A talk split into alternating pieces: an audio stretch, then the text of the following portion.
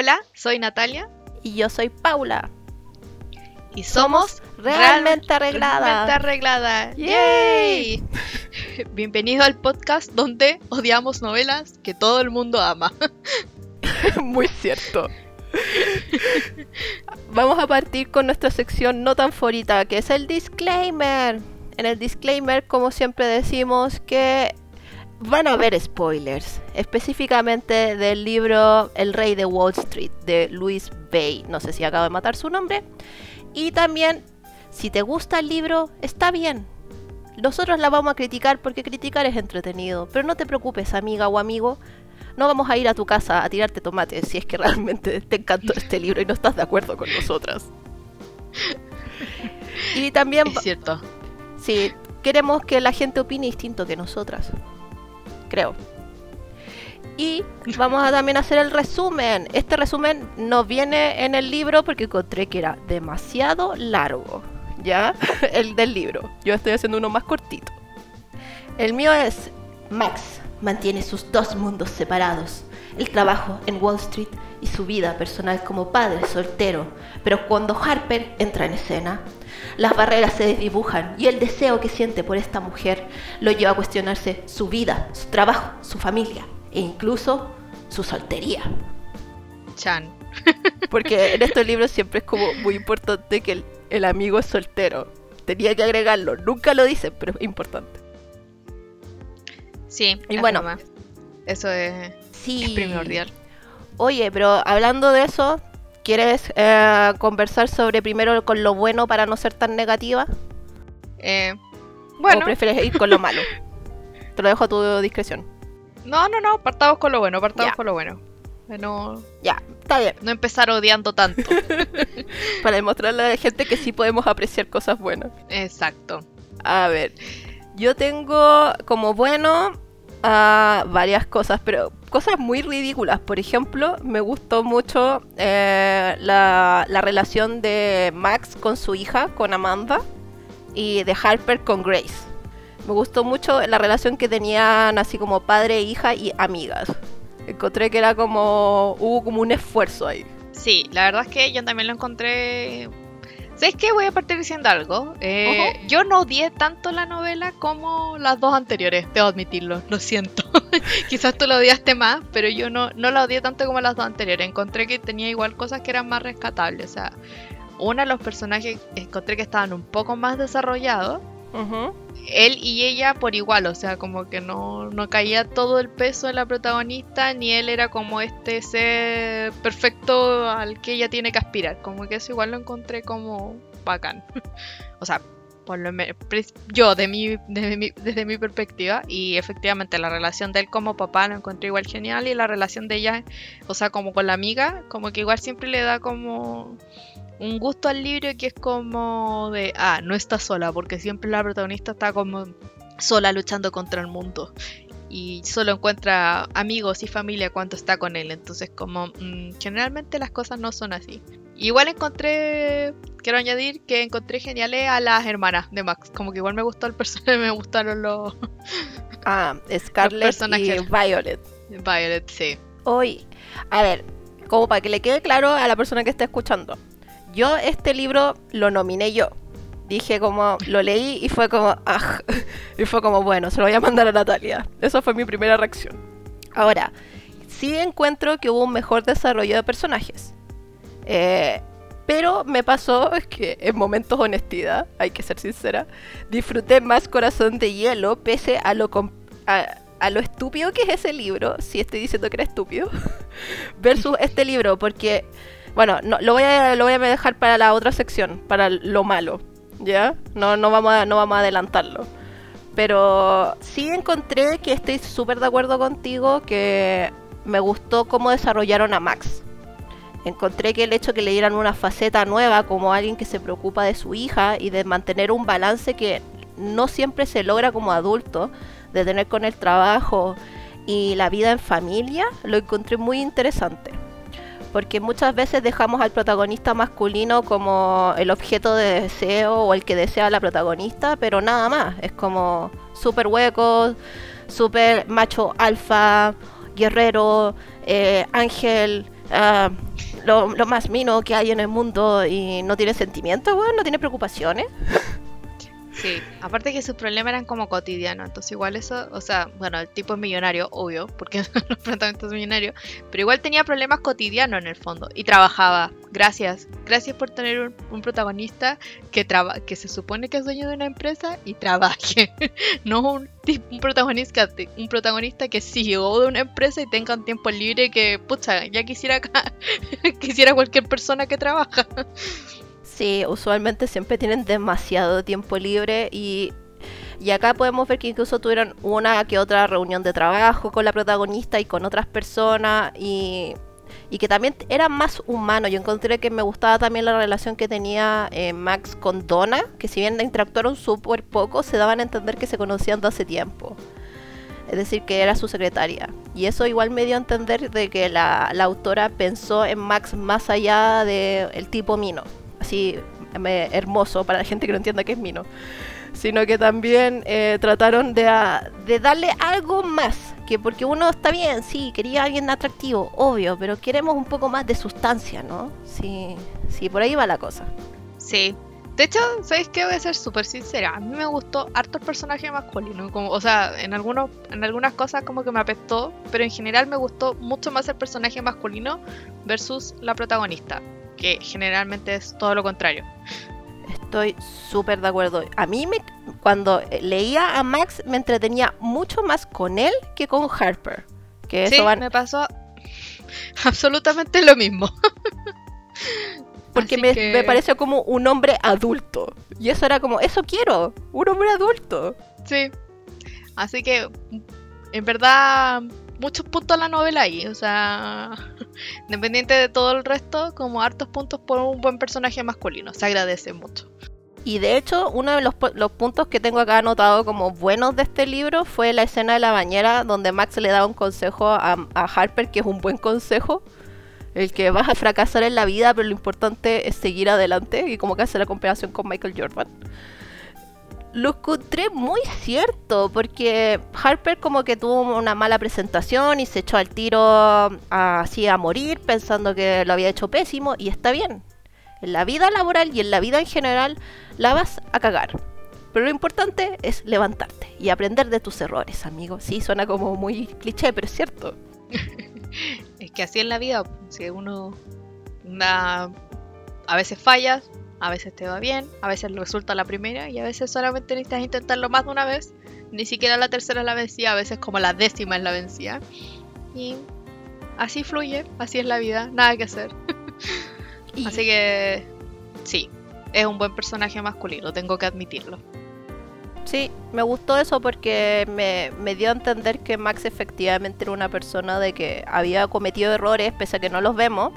Bueno, y, y que se sabe que la, no lo, lo, importante no es echar abajo a la persona que se equivocó, sino lo importante es decirle, puedes aprender de esto y tienes que intentarlo de nuevo. Me gusta más esa ah. enseñanza. Así es, a mí igual. En verdad lo encontré en ese aspecto muy, muy bien logrado. Mucho mejor que los dos libros anteriores. O sea, independiente sí. que el, el, Corazón de Hielo él haya sido como un héroe de guerra, pero al final como que se quedaba entrampado solamente en eso y como que no desarrollaba nada más que el, que el héroe de guerra. Oh, sí. Yo uh, a, a, mi Wolverine Guepardo, eh, que era, era entretenido leer las escenas de acción. Yo ya lo dije en el podcast anterior, pero como que no conocemos mucho de él, así como cómo sufrió, qué aprendió. No, nada. Exacto como cómo se relaciona con el resto, no sé, como que todo eso se pierde. Así que me gusta mucho leer novelas cuando eso se desarrolla. sí, y de hecho tengo como mis notas, como parece que Max es un buen tipo. eso como es lo bueno. sí. y también tengo como... Ah, que también me gustó que pese a que lo vamos a tratar después la relación de eh, Harper con su papá, como bueno, agregué, ah, acabo de anotar que me gusta que fueron capaces de entender que las relaciones humanas son complejas, que puedes resentir a una persona y al mismo querer al mismo tiempo querer que esa persona te quiera de vuelta. Y eso fue interesante.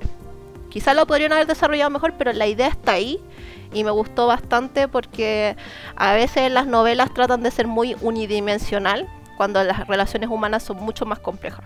Sí, creo de hecho que la novela tenía varias relaciones, o sea, las, como todas las relaciones que mantenían los personajes eran de como de más de una faceta. De hecho, Max con su hermana, como que vi que las querías, pero también de repente se sentía fastidiado y agobiado por ella que es lógico.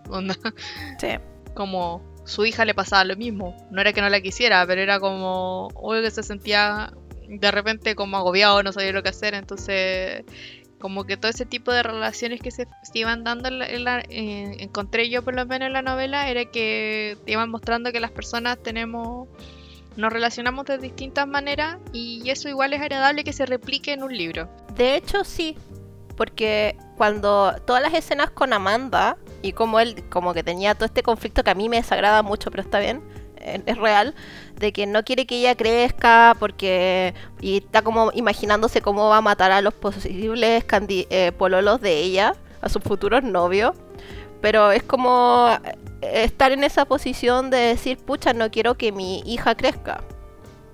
Que es real también te va a desesperar un poco y que Amanda estuviera como igual eso lo voy a tratar en el próximo punto. Eh, como Amanda como que tiene este momento súper extraño de querer emparejar a su papá, pero es desde el amor porque no quiere que su papá esté solo y triste.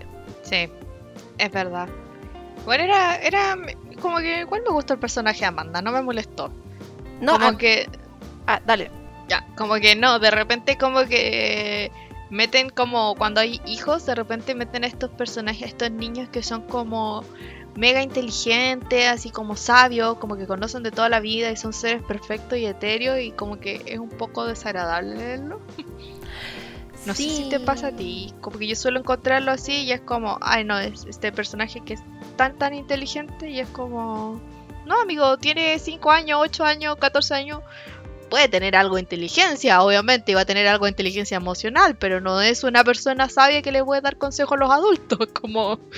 Sí, yo lo llamo como los, niños kung fu, maestro kung fu. ¿Cachai? Porque te dan como lecciones de vida, así los, a los señor Miyagi, que eso no era kung fu, es karate, lo sé, pero no importa, la asociación está ahí. Y, y como que son, me cargan también esos personajes, son más comunes creo yo en el cine, pero en las novelas también se ven. A mí me gustó que Amanda, tienes un buen punto, ella para mí me sentía como las preocupaciones de una niña de 14 años, así como quiero elegir mi vestido para el baile de octavo o lo que sea, eh, quiero, extraño a mi mamá, papá eres un imbécil que no se puede ir a comprar ropa contigo. Muy normal. Normal. como preocupaciones normales. Sí, a mí el punto que no me gustó fue de que Amanda terminó siendo un poco como el niño de mm, Sleepless in Seattle o Sintonía de Amor. Que... Tom, Hanks y Meg Ryan. si es que alguien no, no, lo, sabe. Gracias Natalia que tú siempre puedes contar con tus conocimientos de película. Yo soy la peor. Y tuve que googlearlo de hecho.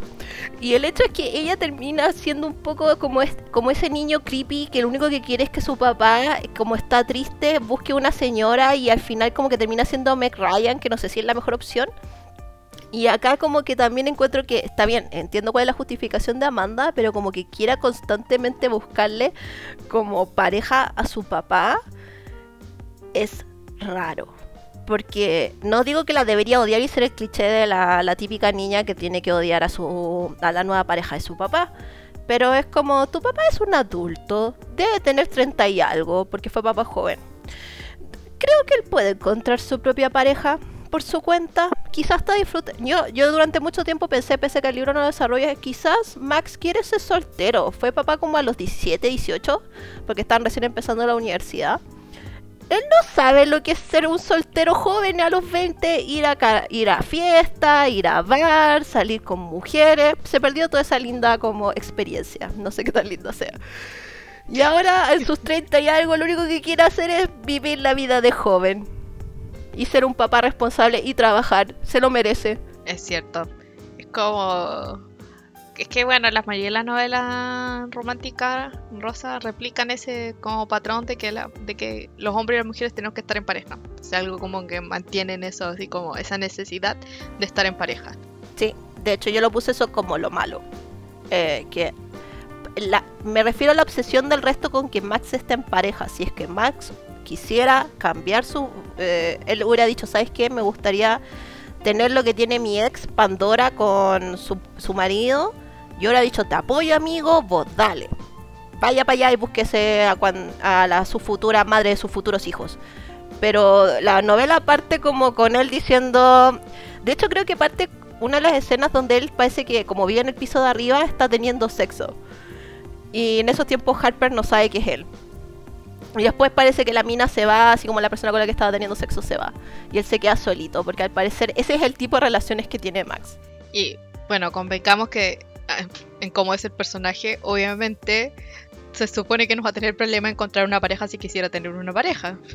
O sea, es un tipo guapo, joven y con dinero. O sea, si quiere encontrar a alguien, obvio que va a poder encontrar a alguien, no sé, pienso yo. Tampoco es como. Me carga un poco esa presunción. Porque es como diciendo, obvio, si ¿quién no me va a querer? Soy un tremendo partido. Pero veámoslo lógicamente, obvio que sí va a poder encontrar pareja si lo quisiera. Lo siento, pero todavía hay, hay mujeres que como que, o sea, desesperadas por encontrar pareja. que sienten que se les va el tren. Así que eventualmente si él quisiera encontrar una... O sea, si ese fuera su futuro, empezar a salir con, con mujeres, obvio que puede encontrar es que hay que distinguir, porque una cosa es que pueda encontrar potenciales eh, mujeres que estén dispuestas a tener una relación con él, sí, completamente de acuerdo. Pero otra cosa es que esa relación sea fructífera, que sea una relación de respeto y que se quieran. Eso es ah, mucho más difícil. Por eso hay tantos solteros en el mundo y ahí me incluyo. Bueno, sí, es otra cosa, claramente. Pero eventualmente podría encontrar una pareja, eso voy. O sea, como que sí, es, podría empezar a salir con mujeres y empezar a tener relaciones y podría surgir una relación de ahí si le gusta la, la persona obviamente lo suficiente. Sí, a ver, yo creo que ahí bueno, está si se gustan los dos claramente. Obvio, no, aquí estamos sobre el consentimiento y el respeto. No queremos nada de relaciones forzadas. No sé si quieres decir algo más en esta sección. De lo bueno, no. Creo que no. Me gustó el personaje de Grace. me encantó, de hecho, la amiga la, encontré demasiado bacán. De hecho, creo que ella tiene después otro libro, como el tercero de esta saga. Creo que el de ella lo leería, porque en verdad me gustó. de hecho, yo pensé lo mismo. Solo lo leería por Grace, porque Grace era la amiga sabia que estaba constantemente diciéndole a Harper, Harper, ubícate. Así como que tienes que aprovechar esta opción de trabajo. Y era muy simpática. sí, o como Harper, eres muy imbécil. Sí, y por eso la amé, porque yo estaba todo el rato pensando, Harper es una imbécil. Ahora estamos en la nueva sección, lo malo. Harper. Hoy me estresó mucho Harper, porque durante todo el libro Harper se quejaba de cómo era posible que Max no quisiera, o he encontrado que su escrito de Bangladesh o el informe que tuvo que hacer era malo, que era muy pesado, que ella se imaginaba que poco más iban a ser los mejores amigos, porque... Eh, porque ella lo quería. Y era como, Harper es tu jefe. Parte de su trabajo es corregir lo que has hecho mal. Es como, ¿quieres una estrellita y un, abrazo porque hiciste un trabajo mal? es como, de verdad, como que encontraba que era, ella estaba constantemente esperando que el mundo le celebrase todo. Y eso me desesperaba un montón porque sé lo que es trabajar y que las cosas no resulten. Pero en vez de que tu opción fuera como, ah, voy a tirar y voy a llorar en el baño en posición fetal, tenéis que decir, bueno, ¿cómo podemos mejorar?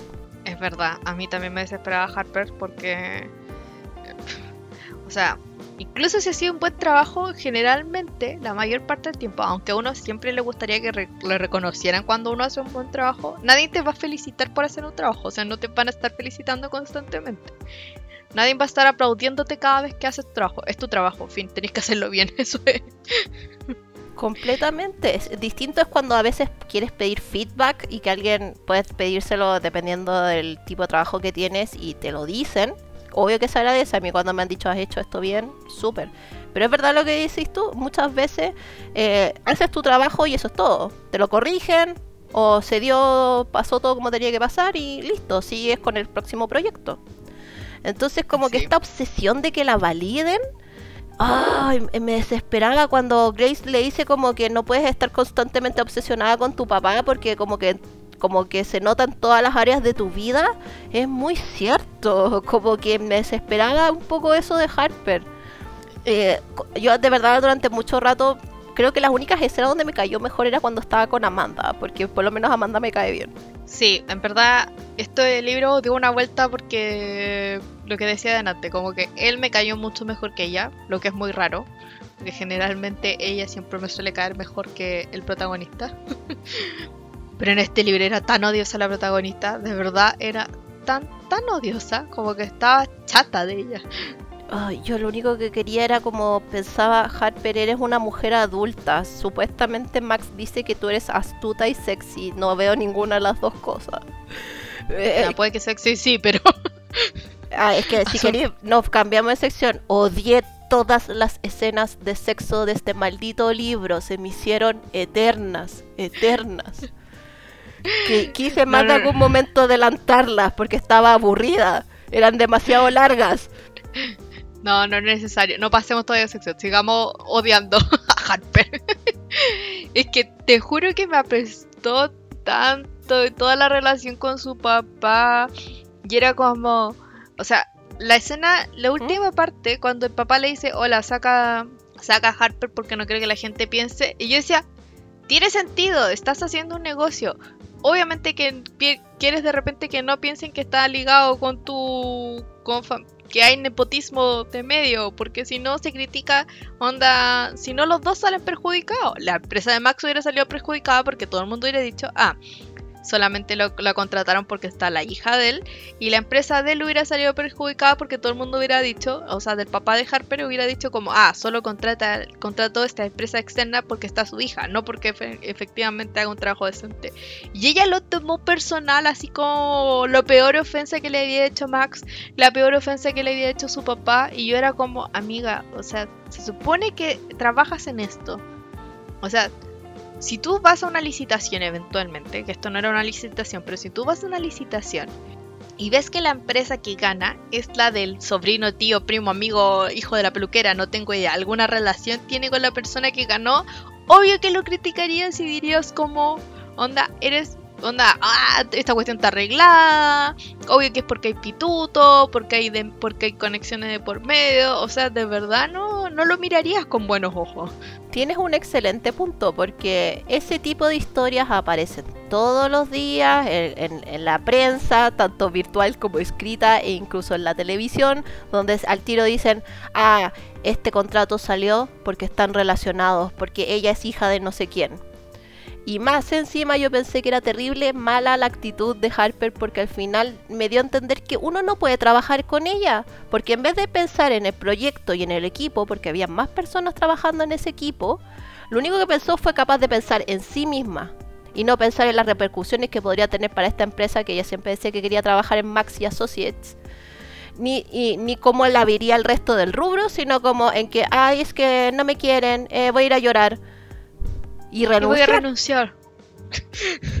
la encontré súper egoísta y desubicada. Eso fue como cuando el último clavo así como que había como en este féretro. eh, fue la actitud egocéntrica de Harper. Y que más encima nunca Sí. sé si realmente le gustó tanto su trabajo porque después lo único que sabemos de ella es que renunció, eh, tuvo hijos y se va a casar con Max. ¿Y dónde se quedó su trabajo? Sepa moya. Sí, efectivamente, como que no... No sé, ¿qué hizo por su vida? Como que quería, o sea, está bien, o sea, sí, realmente... Creo que no la desarrollaron en verdad.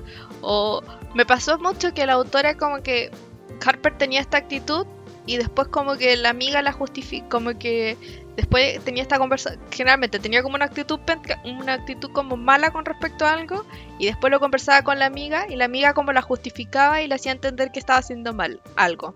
Y como que sentí que todo el rato era como lo, como que se iba dando exactamente lo mismo, como un ciclo repetitivo. Hoy, Y fue como Gracias por decir eso, porque yo pensé lo mismo cuando estaba leyendo el libro, que me hubiera gustado más que algunas de estas conversaciones hubieran sido internas.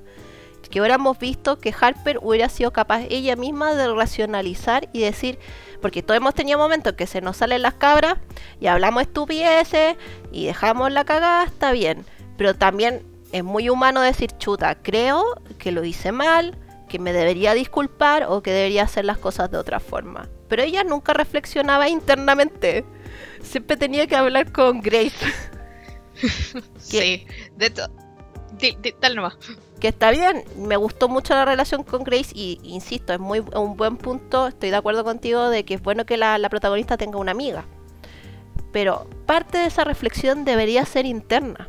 O, está bien, porque a veces uno no se da cuenta de las cosas y hay otra persona que viene y te hace ver punto, te hace verlo de otra manera, pero tú a partir de ahí deberías ser lo suficientemente madura o maduro, madure para darte cuenta que en el fondo no está en malo, o sea, como que la cuestión de, de verdad, o sea, la cuestión con el papá, sí, puede ser que haya estado como un poco maniado todo el deseo, pero al final del día, onda tú lógicamente tenés que pensar, sí, tiene razón, y debo pensar en mi equipo, y debo pensar que hay más gente participando en esto, y si el y que Max está trabajando con un cliente, independiente que ese cliente sea mi papá. O sea, si está trabajando con un cliente y tú el cliente no quiere a alguien en su equipo, tú lo tienes que sacar del equipo. O sea, Exacto. y puede ser que y puede ser que el cliente no quiera a esa persona del equipo porque ah, se le paró la, le dio la gana, en el fondo como que le cayó mal la otra persona de presencia y no lo quiere nomás. Fin, se acabó. Exacto, bienvenido al siglo XXI. Este es el tipo de cosas que pasan en una sociedad. como... Me dio demasiada risa eso, como que era como Harper. Es que, por eso, insisto, como que la actitud de Harper era muy pendeja. Así como, todos me tienen que dar la razón, tienen que decir que soy muy especial. Y es como... No eres tan especial, amiga, eres normal. Es decir, si te, te esforzaras más, me si de verdad Harper se hubiera esforzado, no me importa cuántas veces se hubiera caído, pero si, hubiera, si hubiese esforzado, me habría caído mil veces mejor. Sí, o sea, de hecho, de verdad, con todo el tema del informe de Bangladesh, fue como, ay, amiga, de verdad, te está criticando, es tu jefe, si tiene errores tipográficos o ortográficos, onda, te lo tiene que decir, si no podía entregar una cuestión que está mal hecha. Y de hecho, puede pasar que tú de repente te equivoques haciendo algo y por eso existe otra persona que lo revisa y te lo corrige. Y no tienes por qué tomarlo, tomarlo mal. Si te lo está corrigiendo, no es porque te quiere hacer daño, es porque te está enseñando o te está señalando que hay un punto que está mal. O sea, a todo el mundo no se han corregido algo. O sea. ¿Y cómo hubiera sido Harper en la universidad? Se hubiera puesto a llorar cada vez que tenía un ensayo malo, una nota mala, se hubiera encerrado en el fallo, no hubiera querido salir. Así me la imagino haciendo un drama terrible, así como, no, no sé, bla, bla, bla, y es como... Todo es culpa de mi papá. Sí, porque todo era culpa de su papá. es que necesito pasar a, toda la relación con su papá. En verdad, de repente era como... Y mi papá no, no se casó con mi mamá. Y era como, oh. amiga, ¿en qué siglo viví? O sea, de verdad. Nada, yo no, no, no tengo esa situación, así que no puedo hablar como es. Pero, o sea, no honró a mi mamá, de verdad. Da. No estoy justificando ningún tipo de comportamiento. O sea, si tú tienes, onda, te acostaste con la tipa una vez y la dejaste y quedaron embarazadas, porque no la dejó embarazada, quedaron embarazados los dos. Gracias por la porque, Ya, porque ese era todo el rato. Es que la dejó embarazada. Como que, o sea, perdón, perdón, o sea, no quiero no creo que haya roce ni nada, pero, o sea, si lo hubiera violado, hubiera sido distinto. Pero asumo que fue sexo consensuado y la preocupación de cuidarse parte de ambos. Es tanto responsabilidad de él como responsabilidad de ella. O sea, entiendo, hasta donde entiendo por la novela, él no forzó a la mamá a dejar para tener relaciones con él. Sí, porque al final tienes un, eh, eh, es un punto interesante, no lo había pensado así, porque durante toda la novela Harper nos da a entender que su mamá es una santa, no sabemos mucho de ella, como la crió y está bien, gracias mamá de Harper, pero que el papá es el malo de la película porque él, él no se casó, me cargó esa línea de como no eh, la dejó embarazada y no se casaron, yo también pensé lo mismo, que hasta el siglo XVIII me cambié de, así como, ¿qué onda?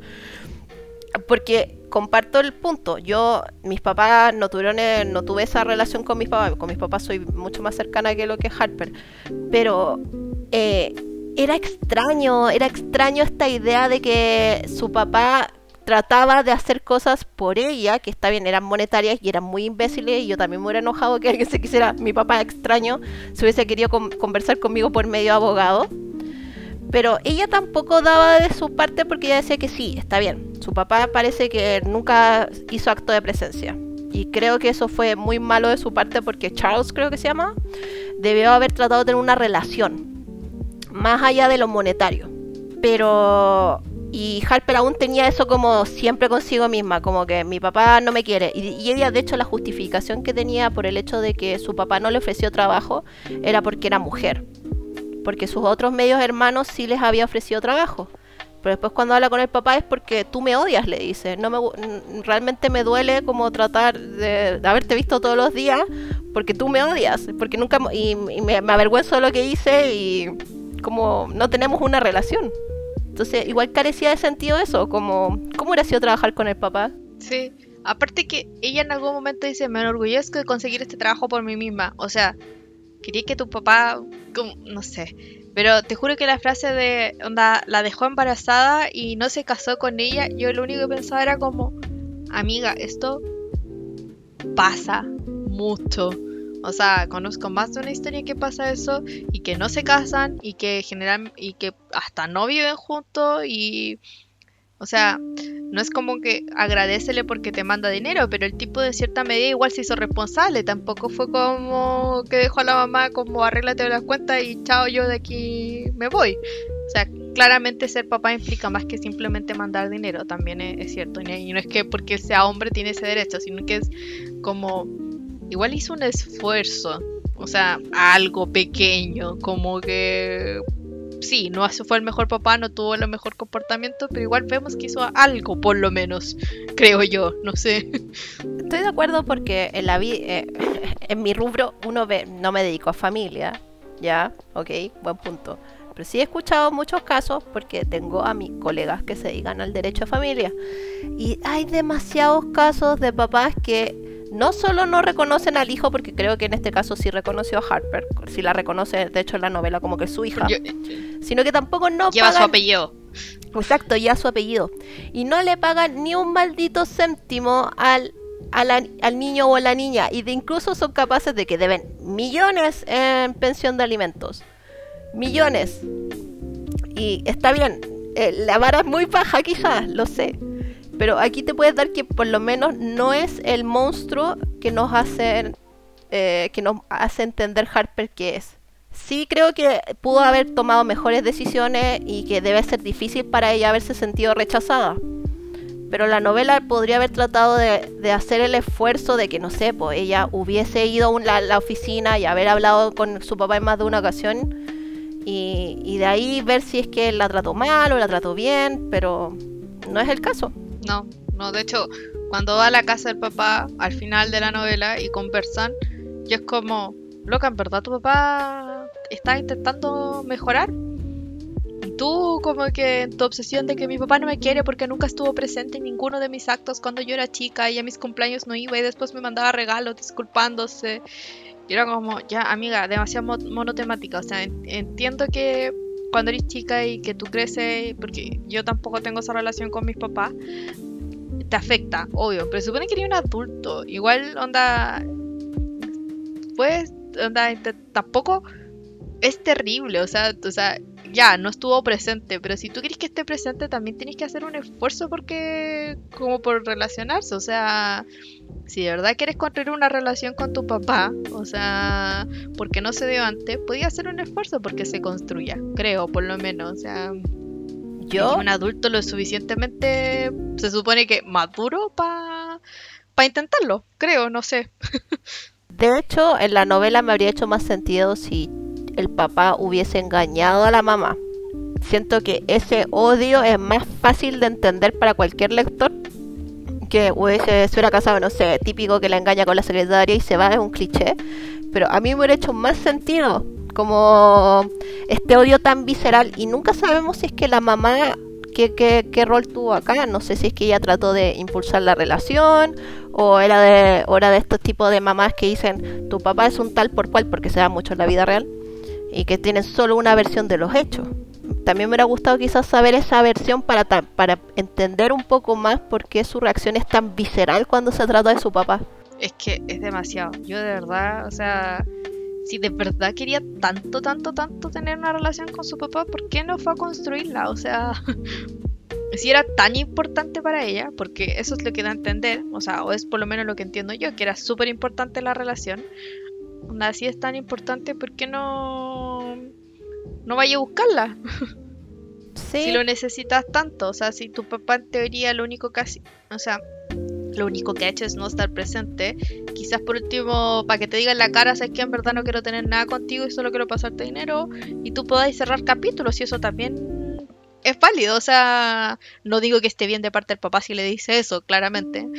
Pero por último, puedo entender que ella dijera, sí, yo lo fui a buscar y él me dijo que en verdad solo estaba dispuesta a pasarme dinero y por eso lo odio, porque en verdad nunca quiso estar presente y nunca quería nada. Entonces tú sí, ya, pucha en verdad tiene sentido esto. Sí, estoy de acuerdo. Me hubiera gustado más como eh, desarrollo de esa relación y no solo ver la obsesión, porque yo en mis notas estoy constantemente anotando, Harper está obsesionada. Porque constantemente cuando aparecía el tema del papá, yo como que me daba ganas de, adelantar el libro, porque me tenía muy harta ese tema, demasiado harta. Sí era agotador. Bueno, no sé si quieres añadir algo más con respecto a papá. O sea, a mí la frase de que la embarazó y no se quiso casar con ella era como lo que más me cargó. no, igual debo admitir, este es como un punto como quizás solamente a mí se me ocurrió, pero Harper tiene tantos como daddy issues que terminó en una relación con un papá joven que no se casó con la mamá de esta niña, de Amanda esto fue como, esta mujer tiene muchos daddy issues y como que más encima se sintió validada porque este padre, que es como el sustituto de su padre, la reconoce y deja todo votado porque el, el, contrato con G, con la empresa del papá, del banco de inversiones, lo deja a un lado porque prefiere a Harper. Y es como toda la novela como que nos da a entender de que lo importante es que este su papá, este como reemplazo de su papá, la quiere. Porque recibió el amor de su papá. Es súper creepy. Es cierto. O sea, hay que dejar a todo votado por ella. Al final era como, ah, amigo. Y, él que dijera, sí, no puedo trabajar con alguien que trata así a su hija. Y es como, amigo, tampoco la trato tan mal. Solamente, quizás en la cena no fue tan cordial. Pero tampoco la conoce.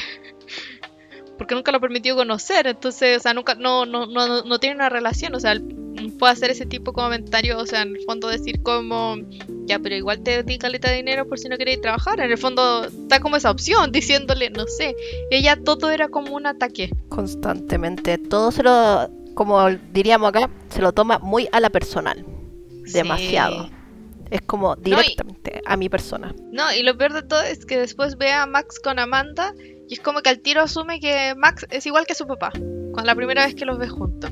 Como, ah, y tuvo una hija y tampoco se casó con su mamá y porque después descubre que no, no está casado y que y, es como, amiga, no tenía idea de las circunstancias de, o sea, yo no puedo asumir que, no sé, porque por ejemplo, no sé, por ejemplo, o sea, no puedo asumir que porque haya un hijo de un matrimonio que no está separado, obviamente toda su infancia fue feliz y nunca tuvo problemas. Porque igual puede ser que los papás se estén juntos, pero se odien y haya sido terrible desagradable crecer en ese hogar. Que puede, existe también, se da. Sí, no sé si en realidad la familia de Harper eran más conservadores, no sé, los abuelos, porque es como un, un buen punto, es como muy conservadora la concepción que tiene como de la familia. Como que solo puede... bueno, y lo, irónico es que al final del día ella termina embarazada antes que casada. Sí con una hija y embarazada y después como le proponen matrimonio. Bueno, sí, le había propuesto matrimonio, pero se iban a casar eh, después. Sí, pero es como amiga, o sea, no sé, como que no podí, o sea, todas las personas son un mundo y conocer a alguien y asumir algo porque a ti te pasó lo mismo, creo que está muy mal. Sí, que yo no digo que sea que no todos los personajes tienen que ser perfectos, pero creo que no fuimos capaces de leer a Harper como una mujer que hubiese madurado. Porque si hubiera, hubiera partido de esta forma, siendo como una niña prácticamente, a la que hay que consentir, y después se hubiese como convertido en una adulta a lo largo de la novela, me hubiese gustado más. Es cierto. Es como la novela que mencionamos en el podcast pasado, el que yo, yo dije, la novela Princesa, que el protagonista parte siendo un imbécil, porque realmente es un imbécil, pero... y es un niño en muchos aspectos, o sea, obviamente es joven, tiene 24 años, y un niño porque lo único que quiere es carretear y beber y no le interesa nada más que las motos, pero vemos como onda lo que le ha ido como lo que le va pasando a lo largo de la novela lo va va haciendo como va dejando una huella en él y lo va ayudando a crecer. Entonces, tú partes como con este personaje molesto, infantil y terminas con un personaje que es un adulto y que respetas. Sí, sí, al final yo creo que, y esa también es una novela rosa, si al final no, no necesariamente tiene que cambiar de género, para crear a personajes tridimensionales y más adultos. ¿sí? Es en la vida real pasa, quizás en, un periodo más extenso, pero todos podemos, tenemos la capacidad de ir madurando. Sí. Y eso es normal si al final del día, eh, o sea, de repente tú puedes tener una idea muy cerrada de cómo son las cosas y está bien si nunca has tenido otros contactos, si nunca te han dicho nada, o sea, o todo el mundo piensa, con todas las personas que te relacionas piensan de la misma manera, es lógico que tú también mantengas un tipo de idea, o sea, si no se da pero también a medida que creces y vas conociendo y vas relacionándote con otras personas, también puedes ir pensando, saliendo de tu paradigma de la caja. Sí, es decir, igual quizá, insisto, había muchas oportunidades como para ir desarrollando el personaje, pero mm, yo creo que se van perdiendo porque igual es, extraño que Harper como que no se relaciona con el resto de sus compañeros de trabajo. Uh, con Donna con la única. Con la secretaria, y pero hay, es un equipo. Ella no. Esta empresa, que al parecer es muy conocida, tiene como. ¿Cuántas personas trabajando? ¿Cuatro? eh, quizás no había tiempo. Pero me hubieran dejado una mención en que tuvo, no sé, tuvo una junta con todos los compañeros de trabajo, así como pequeñas menciones que me dan a entender que Harper no tiene un mundo tan pequeño, porque parece que su mundo fuera eh, su mamá, su mejor amiga Grace, y Max. Ay, su papá. Obvio, su papá. Primero su papá. En esta pirámide, primero el papá. Sí. Es que ya está bien, todos quizás en alguna forma podemos desconstruir nuestros daddy issues. Hola, Freud, Young, sí, psicología, yay. Pero acá era demasiado. Como que de verdad lo único que pensaba esto es perturbador. Sí. Era. Era mucho. Es que, no, aparte que todo era no me quiere y nunca me va a querer y nadie, y nadie me respeta y nadie me quiere y era como, ay amiga, tenía una latera. De hecho hasta la misma secretaria le dice al principio, le dice como, oye, es loca, anda a darte cuenta, si te hubiera dicho que está perfecto no hubiera aprendido de tus errores. Exacto, sí, sí, de eso se trata, es decir, insisto, esta mujer no está hecha para el mundo laboral ni para ser adulta, porque si fuera por eso yo no podría esta, me hubiera, nunca hubiera salido al mundo laboral, me hubiera quedado, aún seguiría viviendo con mis papás. Exacto. O sea, si tú estás dispuesto a aceptar crítica, o sea, yo entiendo que te pueden doler, sí. porque al final del día, o sea, yo pasé ahora por una experiencia que es volver a estudiar después de muchos años, de hecho, y, igual es difícil que te, cuando eres más adulto, porque cuando estás en la universidad estás como con, e, como creo que con otra mentalidad. Cuando eres más adulto y te critican las cosas que haces, igual siento que duele más, por lo menos a mí me pasó, versus cuando estaba en la universidad, pero también fui capaz de entender que hay cosas que uno también las hace mal, o que no lo sabía, o que no sé, o sea, si tampoco eres perfecto. O sea, si eres realmente onda un genio y nunca nada te sale mal, bacán por ti, pero a la mayoría de la gente hay cosas que no salen mal y parte de tener distintas experiencias que te van enseñando qué es lo que en qué vas fallando y en qué no. Mira, eh, mi gran consejo para todos los adultos que la resiliencia es muy importante. Mi trabajo implica en el mismo día pude haber ganado un juicio como pude haber perdido otro. Y podría celebrar y llorar al mismo día, lo más probable. Pero vas a tener que aprender. Nadie es perfecto todos la cagamos. Lo importante no es... eh, es importante aprender de estos errores, pero también cómo te lo tomas. Cómo tú te tomas tu fracaso o tu error es lo más importante al final del día. Porque puede ser lo peor que te ha pasado en la vida, como puede ser una, una gran oportunidad para aprender. Y sí, sé que estoy sonando como comercial de sucaritas o algo así, pero no sé, como cereal. Pero, pero es muy cierto. Así como, sí, insisto, si no son capaces de aprender o de tomarse las cosas como con Andina, ocupando otro comercial, eh, no van a ser capaces de aprender y ser mejores profesionales y adultos. Sí, y creo que Harper falló absolutamente en eso. O sea, es una niña, o sea, este personaje tiene la edad de Amanda. Sí, Amanda me suena mucho más adulta en todo caso. Sí. Como su compañera de clase que se enamoró del papá de la amiga, es una cosa así, porque te juro que Hoy te imagináis demasiado. nueva versión No. del libro. Ew. No, no, no, por favor, no. Tú No, no, no hay validación a los, a los pedastras. ¿Te imagináis Lolita a quién? Sí, no, no, no. O sea, pero me refiero mentalmente, por lo menos, es una compañera de clase más Amanda. Sí, estoy de acuerdo. Pero ah, ya, ahora yo creo que es importante que vayamos al punto que yo lo realmente lo que, la segunda cosa que más odié de este maldito eh, de este libro, quizás no tan maldito como los anteriores, las escenas de sexo. Sí, este podcast era para mayores de 18, aunque no lo supieran. Así que aquí debería ir como al música wow, chicas, wow, wow. Eh, no sé si eso es como música sexy, pero en mi cabeza sonó así. Eh, Está bien, está bien. y Está de sexo de Spotify, así que todo pasa. Alguien búsquelo. O no, eh, no, no, no, en posedición quizás lo logramos, no lo sé. Eh, yo me aburrí enormemente. No sé si fue tu caso. Yo llegué incluso en un momento a comparar este libro con mi reacción a 365 DNI. Por favor, no vean esa película, es muy mala. De hecho, a la Nati le dije que no la viera. Pero lo que pasaba en esa película era que había como la nada de desarrollo de los personajes, porque es pésimo. Y había escenas de sexo eternas. Eternas. Así como 10 minutos.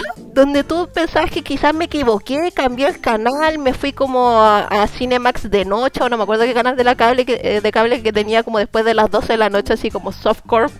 Porno softcore. Ya, eso. Y yo pensaba, esto es eterno. A nadie le importa. Y así me sentí yo leyendo las escenas era no había no, no eran sensuales el libro durante todo el libro no había tensión sexual y lo único que quería era que acabaran estas malditas escenas Sí, de hecho creo, bueno, yo personalmente la que más me molestó fue la primera, que sentí que fue como muy de la nada, forzada supone muy forzada y y si es que he leído un par de novelas que son parecidas y que creo que las escenas de sexo están mucho mejor logradas.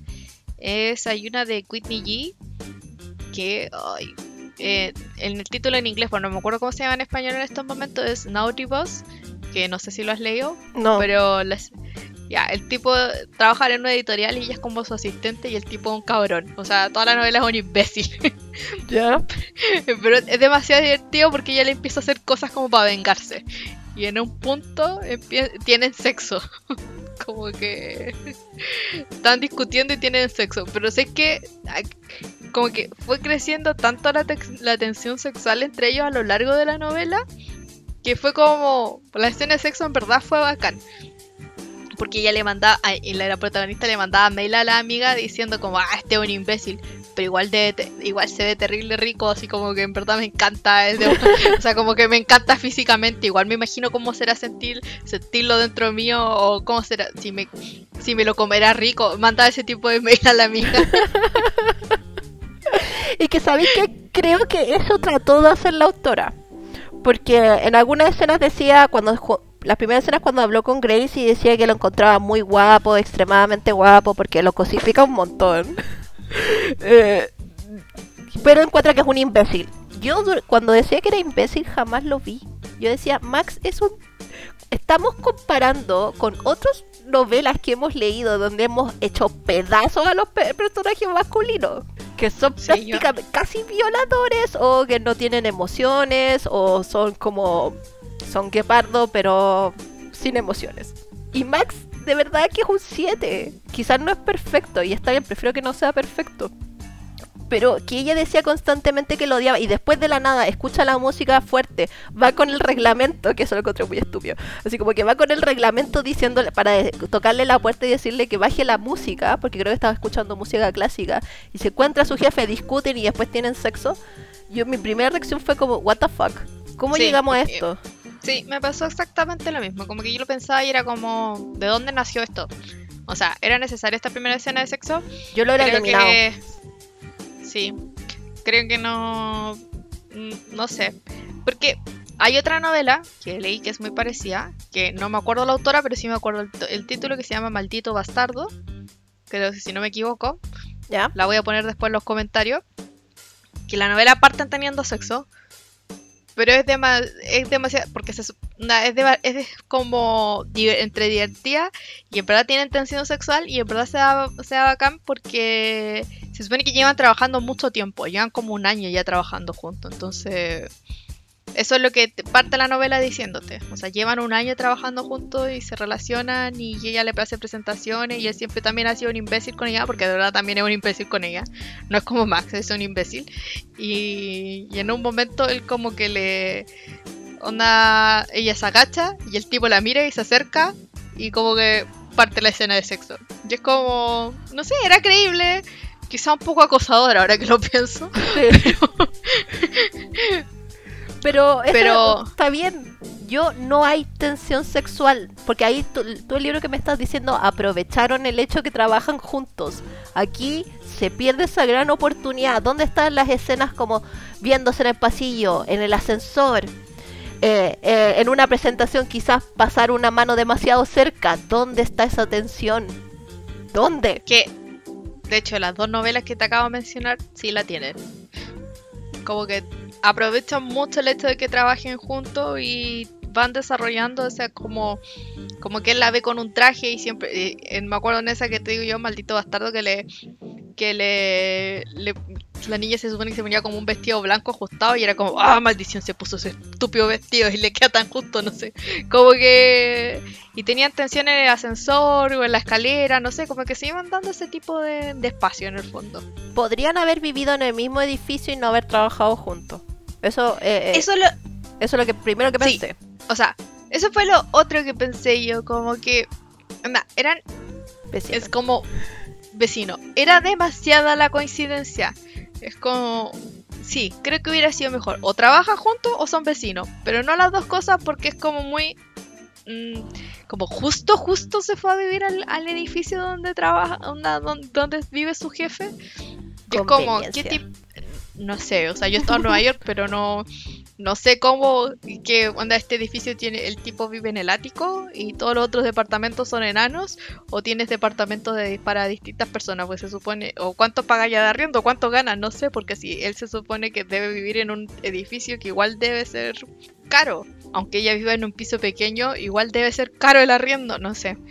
Tiene, se supone, el mismo sueldo. Se supone que ella todo el rato menciona que no tiene un sueldo para nada. Entonces, ¿tiene un sueldo lo suficientemente grande para costearse vivir en ese edificio? Bueno, ella dice que como quiere la experiencia en New York, no va a vivir en, en Brooklyn. Así que... Va a ir más Y entonces lo que hace es pagar más exacto y no tiene y siempre está constantemente diciendo, ay, es que no tengo ropa de diseñador y era como muere perra.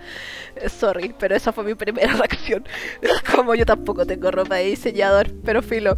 Y, y yo también pensaba lo mismo, ¿qué clase de edificio es? Porque yo si bien Max nunca lo describen como un billonario como en otras en otros libros que he leído donde el tipo tiene prácticamente un helicóptero privado y equipo de seguridad, sí tiene lo suficiente porque da- Harper da a entender que su piso es grande, entonces yo pensé compró dos departamentos, dos como departamentos y quizás como hay gente que remodela, porque yo he escuchado gente que hace eso, que compra más de un departamento en un piso y se queda como con todo el piso. ¿Habrá hecho eso? Eh, Como que fue, fue una pregunta muy imbécil que no vale la pena como abordar en el libro, pero como que yo pensaba cómo es que el dueño de una, en mi cabeza así como chilena, cómo el dueño de una empresa vive en el mismo lugar que la persona, como el pasante, la pasante, porque ella se supone que es como la más baja en la cadena alimenticia. Becaria Sí. creo que le dicen, ¿no? Sí, becaria. Y ¿cómo es que viven en el mismo edificio? Eso como que fue algo que me perturbó en un momento.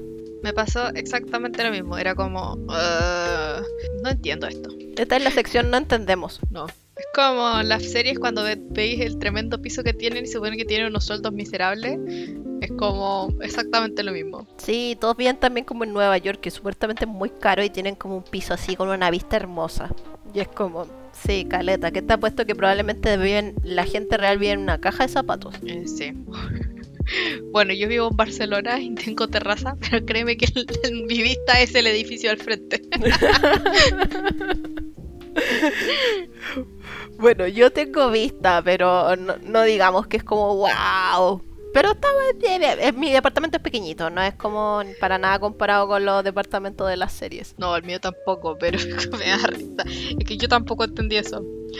Bueno, si quería, perdón, me metí con, con el tema del edificio. Es que me perturbó mucho. No sé, como que no podía, no tenía demasiada lógica en mi cabeza, entonces era como que me molestaba mucho. Me encanta como yo empecé a hablar así como, wow, chica, wow, wow. Y, y Natalia así como, pero Paula, hablemos del edificio. así como, esto es súper Hablemos- sexy, Paula. Hablemos de lo importante. ¿Cómo viven los dos en el mismo edificio? Esto es lo que necesitamos hablar.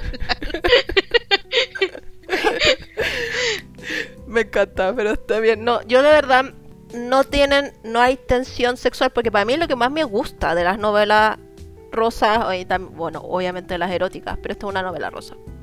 ¿Dónde está la tensión sexual? No existe. Eh, eh, brilla por su ausencia y lo que tenemos son como que alguien en el borrador de esta novela colocaron insertar escena de sexo al final. Insertar, insertar, insertar. Y fue como ya, bueno, cuando terminó la novela y dijo, ah, ya terminaron juntos, ya. Vamos a, ocupar la escena de sexo más así como más cliché, más básica, así como que se puso a ver una porno y la colocó. Porque, Sí. porque ni siquiera eran sexys para nada. Oh, Es cierto. hoy, entonces yo Eh, creo deberíamos ir a, a, mi a mi parte favorita del podcast, versiones de la Eh, novela. Sí. ¿Algo más que decir de las escenas de sexo? Yo creo que no. No era sexy, no había tensión sexual, parecía exactamente lo mismo. Y de verdad tampoco pensé que Max era un imbécil. A mí me gustó el personaje. Como que, lo siento, Harper, eres tú la imbécil, no Max. Lección del día. Sí, estoy completamente de acuerdo. Ya, pero entonces mi quizás la... ¿Mm? Ya, dale, no, quiero decir, quizás la escena, fi- la- quizás la escena final, la del escritorio, era quizá un poco más sexy. Ah, la que no vimos. ¿O sí la vimos? La de- la- sí, la del epílogo, ¿no? Sí, pues sí la relatan, según yo, ¿no? No, no la relatan. Él le dice que le gustaría como eh, tener sexo en su oficina hasta los 90 años. Y ella le dice, ah, sí. Y después como que nos hace el comentario, ah, lo hicimos varias veces en el escritorio, pero nunca nos contó qué pasó. Ah, no sé por qué pensé que la relataban. Quizás me confundí. Bueno, Así de excitante el libro. son, más escenas- son más interesantes las escenas que no aparecen. debería leer las novelas que te digo yo. Y la gente igual, en verdad son súper entretenidas. La de Naughty Boss es súper corta y la recomiendo demasiado. Está bien. A mí me, me hizo reír mucho. Acuérdate de colocarlo Ya. en los comentarios y la leeré. Está bien. Eh, pasemos a la sección que le gusta a Paula, la más Sí, divertida. versiones de la novela. Esto, aunque usted no lo crea, siempre sale. eh, lo, lo voy desarrollando mientras leo la novela. Siempre espero este momento, con ansias. Ya, Bueno, por si... ¿Mm? Ah, no, iba a añadir que si no has estado aquí antes y esta es la primera vez que escuchas esto, para que te hagas una idea más o menos. o sea, esto es algo que Paula hace con todos los libros. Sí, incluso cuando no hay podcast. con todos los libros hago una versión seria. ¿Cómo la mejoraría? Ahora, esto obviamente es, por, es evidente, pero es mi opinión. Si no están de acuerdo, bien por ti. Eh, a ver, la versión... Sonó agresivo, pero no, no era la intención. Eh, la versión seria es que me hubiera gustado quizás este libro como un chiclit. Eh, como que no éramos centrados en Harper lidiando con su vida laboral y familiar, al igual que Max. Y que, eh, que solo vivan en el mismo edificio. Eh, eh, no, que no trabajen juntos, no es necesario. Vivan en el mismo edificio, se encuentren porque van a compartir los espacios comunes. O que pueden, o pueden trabajar juntos, pero no vivir en el mismo edificio. Saquen esta cuestión absurda que es como que vivan en el mismo edificio y trabajen. Es demasiado conveniente. A Paula no le gusta. No, es que es como... No, todas las cosas que son demasiado convenientes son apestosas. Lo siento, yo no estoy de acuerdo con ninguna de ellas. A mí me cargan. O sea, todas estas coincidencias absurdas como que... Como justo se encontraron. O sea... No, no, no, no, no, no. como que con el que mencionábamos la serpiente peluda, que ella iba a buscarlo al bar y hacía estos encuentros casuales y era un poco psycho, pero pero por último tiene más sentido, es lógico, no sé. Hubo un esfuerzo por parte de la de Leticia, que era la, la protagonista de esa novela. Sí, yo, yo a mí me cayó súper bien Leticia, vayan a escuchar el primer podcast. Eh, self promo. Eh, pero sí, yo de verdad diría que no y que eliminaría esto suena súper raro para la gente que me conoce, ¿eh? pero eliminaría todas las escenas de sexo. Son tan malas que no aportan, hacen mal. Quemémosla. A nadie le importan, son tan malas que lo único que hacen es como que me desconcentre de lo que era más interesante, que era Max. porque es verdad. Harper es muy mala, así que no me interesa mucho. Pero Max hizo por lo menos más entretenida la lectura. Ah, bueno, y Grace y Amanda. Sí. Así que. Sí, Max valió absolutamente la pena el libro. sí. Ahora, no sé si le hubiera dado cuatro estrellitas en Goodreads. No, yo a esto le hubiera dado tres estrellitas. Cuatro es demasiado generoso según yo. Sí. ¿Es cuatro de cinco? Sí, cuatro de cinco. Sí, yo también creo que le hubiera dado tres. Verso al anterior que le hubiera dado dos. Y al infierno de Gabriel que le hubiera dado una. Lo siento, uno. El, infierno de Gabriel cero o uno. Eso habría sido mi opción. No, uno. Uno, uno. Siempre hay que valorar el esfuerzo de escribir un libro. Buen punto, gracias. Yo estaba siendo muy mala. Y ahora la versión estúpida, obvio. Eh, ahora no sé qué va a opinar la gente porque esto es real estúpido. Que esto hubiese sido como. ¿Alguien se acuerda de esa película Mr. and Mrs. Smith? Con Angelina Jolie. ya. Y Brad Pitt. La película donde se enamoraron. sí, supuestamente, ya. Pero en, este caso, obviamente los dos son asesinos. Y, pero en este caso quieren matar al papá de Harper. Ella quizás puede que no sepa que en realidad es el papá de Harper, pero se infiltran en su empresa y obviamente hay mucha tensión sexual porque eso es lo que más recuerdo como de la película, que había mucha tensión. Cuando tienen esas escenas de pelea y después supuestamente tienen sexo, ya. Me hubiera gustado eso. Aprovechen, desarrollen la tensión sexual. Y que hubieran sido como, los dos hubiesen como... Eh, eh, peleado por el mismo objetivo, porque en realidad no, no entendía por qué Harper odiaba a Max, porque realmente Max es lo mejor de la novela. Entonces, la verdadera razón por lo que odias es porque están compitiendo por el mismo target, por la misma persona que tienen que asesinar. Entonces, más allá, de que sea bueno, más allá de que él sea su. que en realidad es un, es un sweetie por dentro, es como tiene que competir con él, por eso lo odia. Me gusta esa versión. Creo que lo hubiera, la hubiera leído más, más interesada. sí, hay hay sangre, hay traición, y ella después se da cuenta que tiene que matar a su papá, ¿what? Y ahí le pueden hacer todo un background de por qué quiere matar al papá. Quizás no sabe que era su papá y pensaba que estaba muerto. Y también tengo un bonus track, porque también tengo otra versión eh, estúpida, porque esto lo pensé también mientras estaba leyendo. Que en este caso fuera como legalmente rubia. ¿Ya? Suena raro, lo sé. Pero que la obsesión de Harper no fuera con su papá, porque eso es creepy y a nadie le interesa. Eso solo le interesa a Freud. Sino que la, obsesión hubiera sido con el ex. Que el papá en realidad hubiera sido el ex. Y que como él la, plantó por otra, hubiera hecho lo posible como para eh, hacer este proyecto con la, empresa King y Associates donde trabajaba con Max. Para poder mostrarle al ex que ella en realidad es la, persona, la candidata ideal. Para trabajar con él y para ser su pareja y que Max no hubiera sido el, empleador porque me carga eso, sino que hubiera sido como su compañero de trabajo. Y al final de cuentas se dé cuenta, al final del, día y al final del libro se dé cuenta que su verdadero amor es Max, el que estuvo ahí siempre apoyándola. Me gusta esa versión también, está interesante. Yo quiero acotar solo una cosa que igual me gustó al final. no sé, como que lo encontré tierno. ¿Que terminaron juntos y embarazados? Sí, y que él le viera matrimonio, no sé, como que fue como... Ah, Ah, no lo amé, obviamente no ha sido el mejor final, o sea, todas las novelas románticas siempre terminan juntos, porque si no, no son novelas rosas. Pero, no sé, encontré que estaba como, era con epílogo, me gustan los finales con epílogo, debo admitirlo. Sí, yo... ¿Sabes que sí? Me pasa lo mismo, me gusta cuando tienen epílogo, creo que le dio algo más al, al final que tenían, pero... mm, ya estaba como quizá un poco tan chata que fue como ya, bueno, está bien, qué bueno que sean felices. Está bien. no, realmente no me gustó ni me encantó, pero fue como ya, bueno. Estaba Sí, pensando. a mí me gustó, ya- fue como.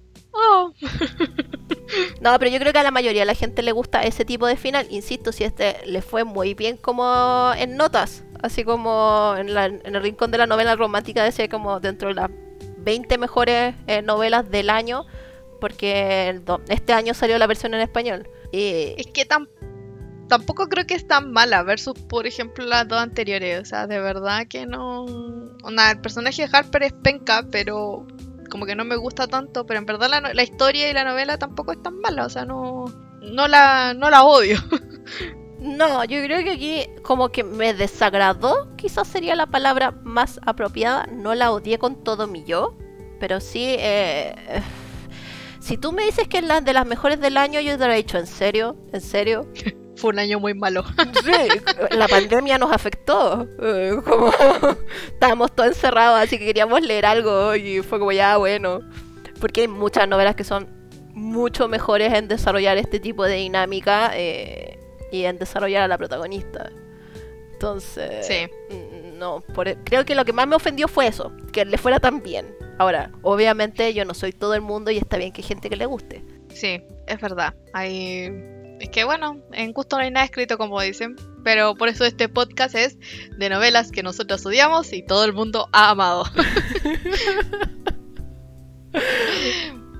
Pero igual es chistoso porque a mí me gustó mucho más la novela anterior. Pero es porque, Ah. porque me- yo me, me, me tiré de cabeza en lo absurdo. Acá no tenía ese escapa, eh, ese, esa escapatoria. No, no, la, la- la anterior me apestó, en verdad, no. No la soporté. Bueno, ahí nos damos cuenta Pero- que tenemos gusto distinto. Eh, sí, pero está bien también. No hay problema. Eh, yo creo que ya es hora de irnos despidiendo. Sí, muchas Eh. gracias por escuchar hasta acá. Sí, ¿algo, algo más que quieras añadir? No, ah, cuídense, eh, lávense las manos. Eso. Oye, sí, si llegaron hasta el final del podcast, lo agradecemos mucho y espero que se hayan entretenido escuchándonos tanto como nosotros nos entretenemos haciéndolo. Sí, muchas gracias. Insisto, gracias por escuchar hasta acá. Eres una excelente persona si llegaste hasta acá. Sí, espero que sea mi mamá, ¿no? más, allá- a- a- o sea, espero que sea más que, además de mi mamá, que las adoro con todo mi alma y sé que lo va a escuchar entero, entonces ya me voy a sentir agradecida por ello, pero espero que sea alguien más que mi mamá. Oh, bueno, eh, no lo sabemos. Para gente que no sepa, estamos haciendo este podcast sin ni siquiera saber si es que una persona lo va a escuchar. Sí, estamos intentando, apostando. Pero es un hobby, es algo con lo que nos entretenemos, así que no hay problema. Ya. Eh, nada más que decir entonces, eh, los queremos mucho y estamos al habla, o sea, más que al habla. Nos escuchamos en el próximo podcast. Dejen comentarios Sí, gracias. y adiós.